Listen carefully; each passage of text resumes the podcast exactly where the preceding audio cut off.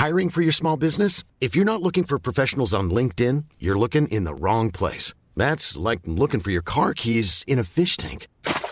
LinkedIn helps you hire professionals you can't find anywhere else, even those who aren't actively searching for a new job but might be open to the perfect role. In a given month, over 70% of LinkedIn users don't even visit other leading job sites. So start looking in the right place. With LinkedIn, you can hire professionals like a professional. Post your free job on linkedin.com slash people today. Hola colega, si te dedicas al Internet y no estás preocupado o al menos alerta del tema de la censura y la libertad de expresión, déjame te digo que creo yo que deberías. Hola. Yo soy Chris y bienvenido a otro ensayo de Gran Invento.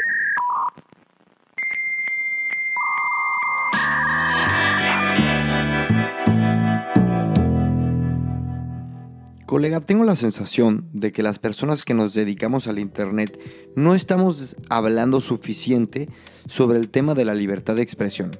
Te voy a decir por qué. Mira, hace tan solo tres años en YouTube, por ejemplo, era muy normal ver un canal que se expresara libremente, dijera groserías, sin ningún tipo de problema y repercusión. ¿Qué pasa? Ahora en cualquier canal de YouTube te vas a encontrar el famoso blip cuando digan una grosería. ¿Esto por qué? Porque evidentemente YouTube a raíz de una serie de sucesos empezó a desmonetizar los videos que tuvieran palabras altisonantes. Esto parece una pequeñez, pero no la es. Y así como este cambio ha sido súbito y tal vez pasó desapercibido, así se vienen normativas en Twitter, en Facebook y mucho más, sobre todo cuando hablamos de temas de política. Así que con este ensayo pretendo hacer un análisis sobre qué es el Internet, por qué no es un lugar público y qué vamos a hacer al respecto. Espero que todos aquí conozcamos a PewDiePie y a Logan Paul. Logan Paul es un youtuber que generó muchísima polémica después de haber grabado en un video de en un videoblog grabó a una persona que estaba colgada en un parque de los suicidios, así le llaman en Japón. ¿no? Esto fue un escándalo enorme y también PewDiePie, también otro gran gran youtuber, también generó que YouTube tomara medidas después de un chiste un poco fuerte, digamos, que hizo en relación a los judíos. Bueno, ¿qué pasó? YouTube empezó a tomar medidas, en teoría, para proteger, entre comillas, a la gente, a las empresas que se publicitaran, con el argumento de que esas empresas no querían tener relación con videos que tuvieran que ver con temas de suicidio o de nazis. Y este creo yo que fue un momento crucial para darnos cuenta que el Internet en especial algunas plataformas, no son espacios públicos, no son lugares públicos. El verdadero problema es que el espacio público en Internet no es público ni es un espacio. Y ni los usuarios, ni los legisladores, ni las empresas son conscientes de esto. Mira, en Internet conocemos a mucha gente, hablamos con extraños o incluso terminamos en lugares donde parecería que todo mundo puede tener acceso. Y por eso es que tiene sentido es comprensible pensar que el Internet es como un lugar público, pero es así. Internet es un lugar público. Antes de hablar sobre lo público, tenemos que hablar sobre la ubicación. Cuando piensas en Internet, lo ves como un conjunto de ubicaciones. Y claro, tiene sentido ya que la parte superior del navegador se llama barra de navegación y ahí ingresas direcciones y te redirige a sitios web, ¿entiendes? Suena lógico o tal vez no te habías dado cuenta, pero todo hace referencia a lugares.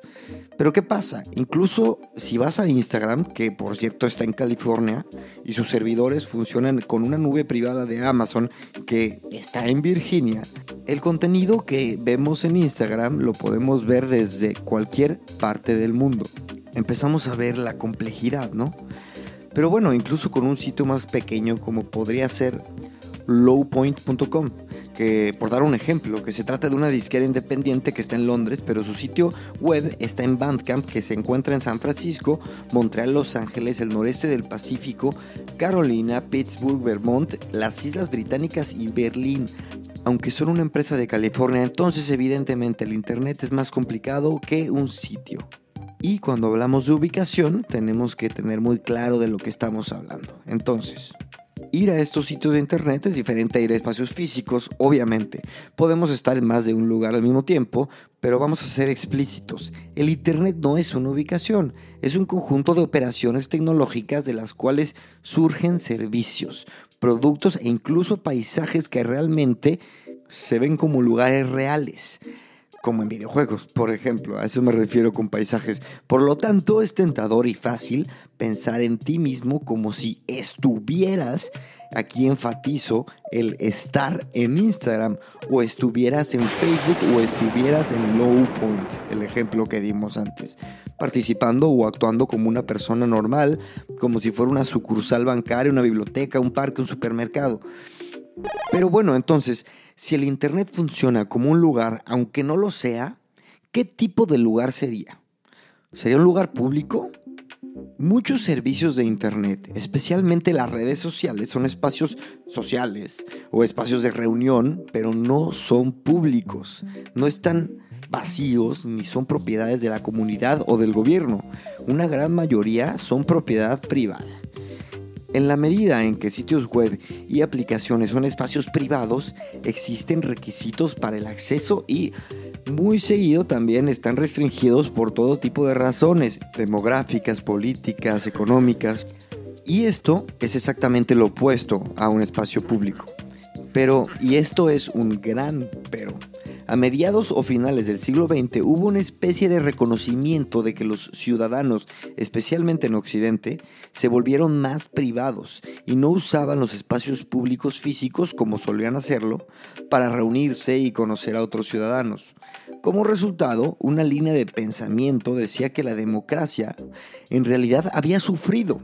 La culpable solía ser la ahora moribunda televisión el no reunirse en un espacio público para debatir, compartir ideas, defender ideas, significaba que la dinámica cívica de la sociedad sería distante e inhumana. Y yo creo que a muchos nos tocó ver esto, ¿no? Que decían los adultos que en sus épocas la gente salía más, convivía más pero bueno, también podría decirse que el Internet, entre otras cosas, cambió esto, reintrodujo la discusión pública entre la sociedad, discusiones políticas que vemos en Twitter, en Instagram, en todos lados. Y creo que esto ha dejado claro que el Internet aún tiene mucho que mejorar para convertirse en un espacio para debatir puntos sensibles. El análogo físico más cercano que tenemos para esta tensión de espacio público barra privado es el centro comercial. Sí, el centro comercial, mira. Con el crecimiento de la cultura consumista y el automóvil, el centro comercial reemplazó la plaza de la ciudad de alguna manera. Ahí era donde la gente convivía, se reunía y se convirtió en un centro social de comercio y de comunidad, excepto que los centros comerciales son propiedad de compañías privadas, lo que genera cierta rareza. En 1968, un pequeño grupo de personas estaba repartiendo boletines o volantes protestando por la guerra de Vietnam en Portland, Oregon y el centro comercial obligó al grupo de manifestantes a abandonar las instalaciones. El grupo entonces presentó una demanda diciendo que su derecho a la libertad de expresión había sido violada. Ahora vemos la similitud, ¿no? Pues el Tribunal Supremo determinó que, dado que el centro comercial era de propiedad privada y no se impidió que el grupo distribuyera sus boletines en terrenos públicos cercanos, no se violaron en realidad sus derechos y nuevamente, en 1980, una situación similar, pero un poquito más compleja, sucedió en California. Un pequeño grupo recolectó firmas para una petición y empezaron a colectar firmas en un centro comercial. Sucedió lo mismo, les pidieron que abandonaran el centro comercial y el grupo entabló una demanda y la Corte Suprema esta vez falló a favor de los manifestantes.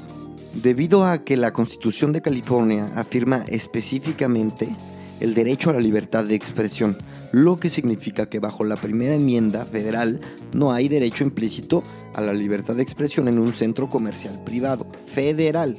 Pero, según la ley de California específicamente, a veces la hay incluso en lugares privados. Ok. Pero Cristian, ¿qué carajos tiene que ver la libertad de expresión en centros comerciales? Es verdaderamente, creo yo, muy parecido. Estos hechos son importantes por dos razones. La primera es que los centros comerciales han pavimentado el camino para la forma en la que tratamos la libertad de expresión online. Solo por nombrarles un caso entre muchos, en el 2006 el Tribunal de Delaware en los Estados Unidos dictaminó que Google, como entidad privada y actor no estatal, no está obligado a publicar anuncios presentados por clientes y que al negarse a hacerlo no infringen ningún derecho. Y nuevamente, dichos ejemplos son importantes porque los casos presentados en Estados Unidos en gran medida influyen al desarrollo las normativas legales en el resto del mundo. Sabemos que las posturas de Europa someten un poco más a la entidad privada.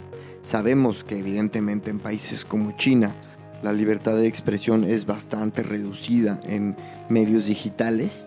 Pero claro, muchos conocemos el dicho que cuando Estados Unidos estornuda, al resto del mundo le da gripa.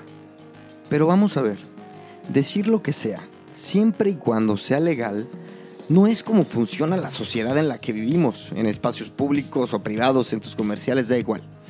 En una plaza, por ejemplo, si de repente llegas a decir lo que quieras y resulta ofensivo o llama la atención, serías víctima de miradas incómodas, de gente agrediéndote o de incluso una llamada de atención por la policía. Incluso aunque no tengan argumentos legales, podrían decirte, oye, tranquilo, ¿no? Estás agrediendo a los ciudadanos, puedes provocar violencia.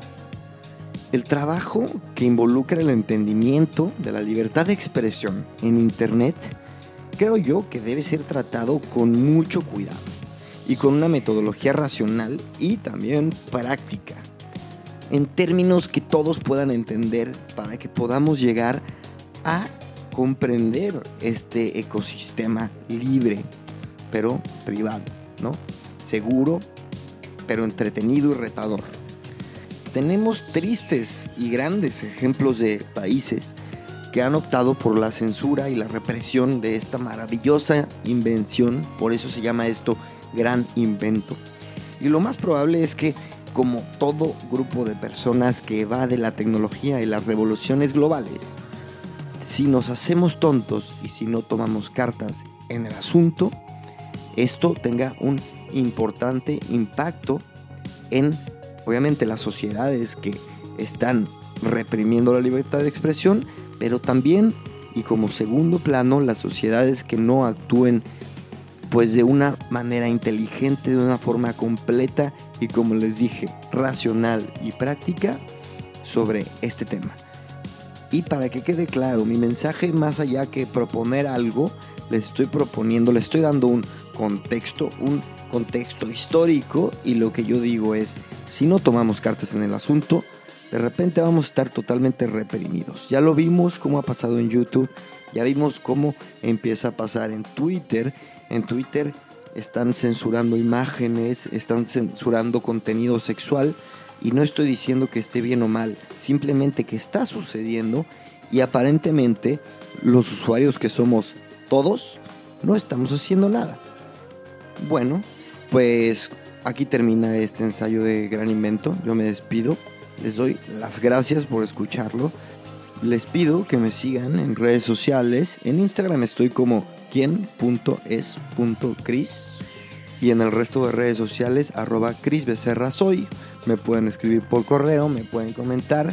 Sobre todo también me pueden contactar para contratarme para temas digitales Hacemos e-commerce, hacemos website, hacemos estrategia digital, hacemos de todo, contenidos, videos, etc. Bueno, ahora sí me despido. Muchas gracias.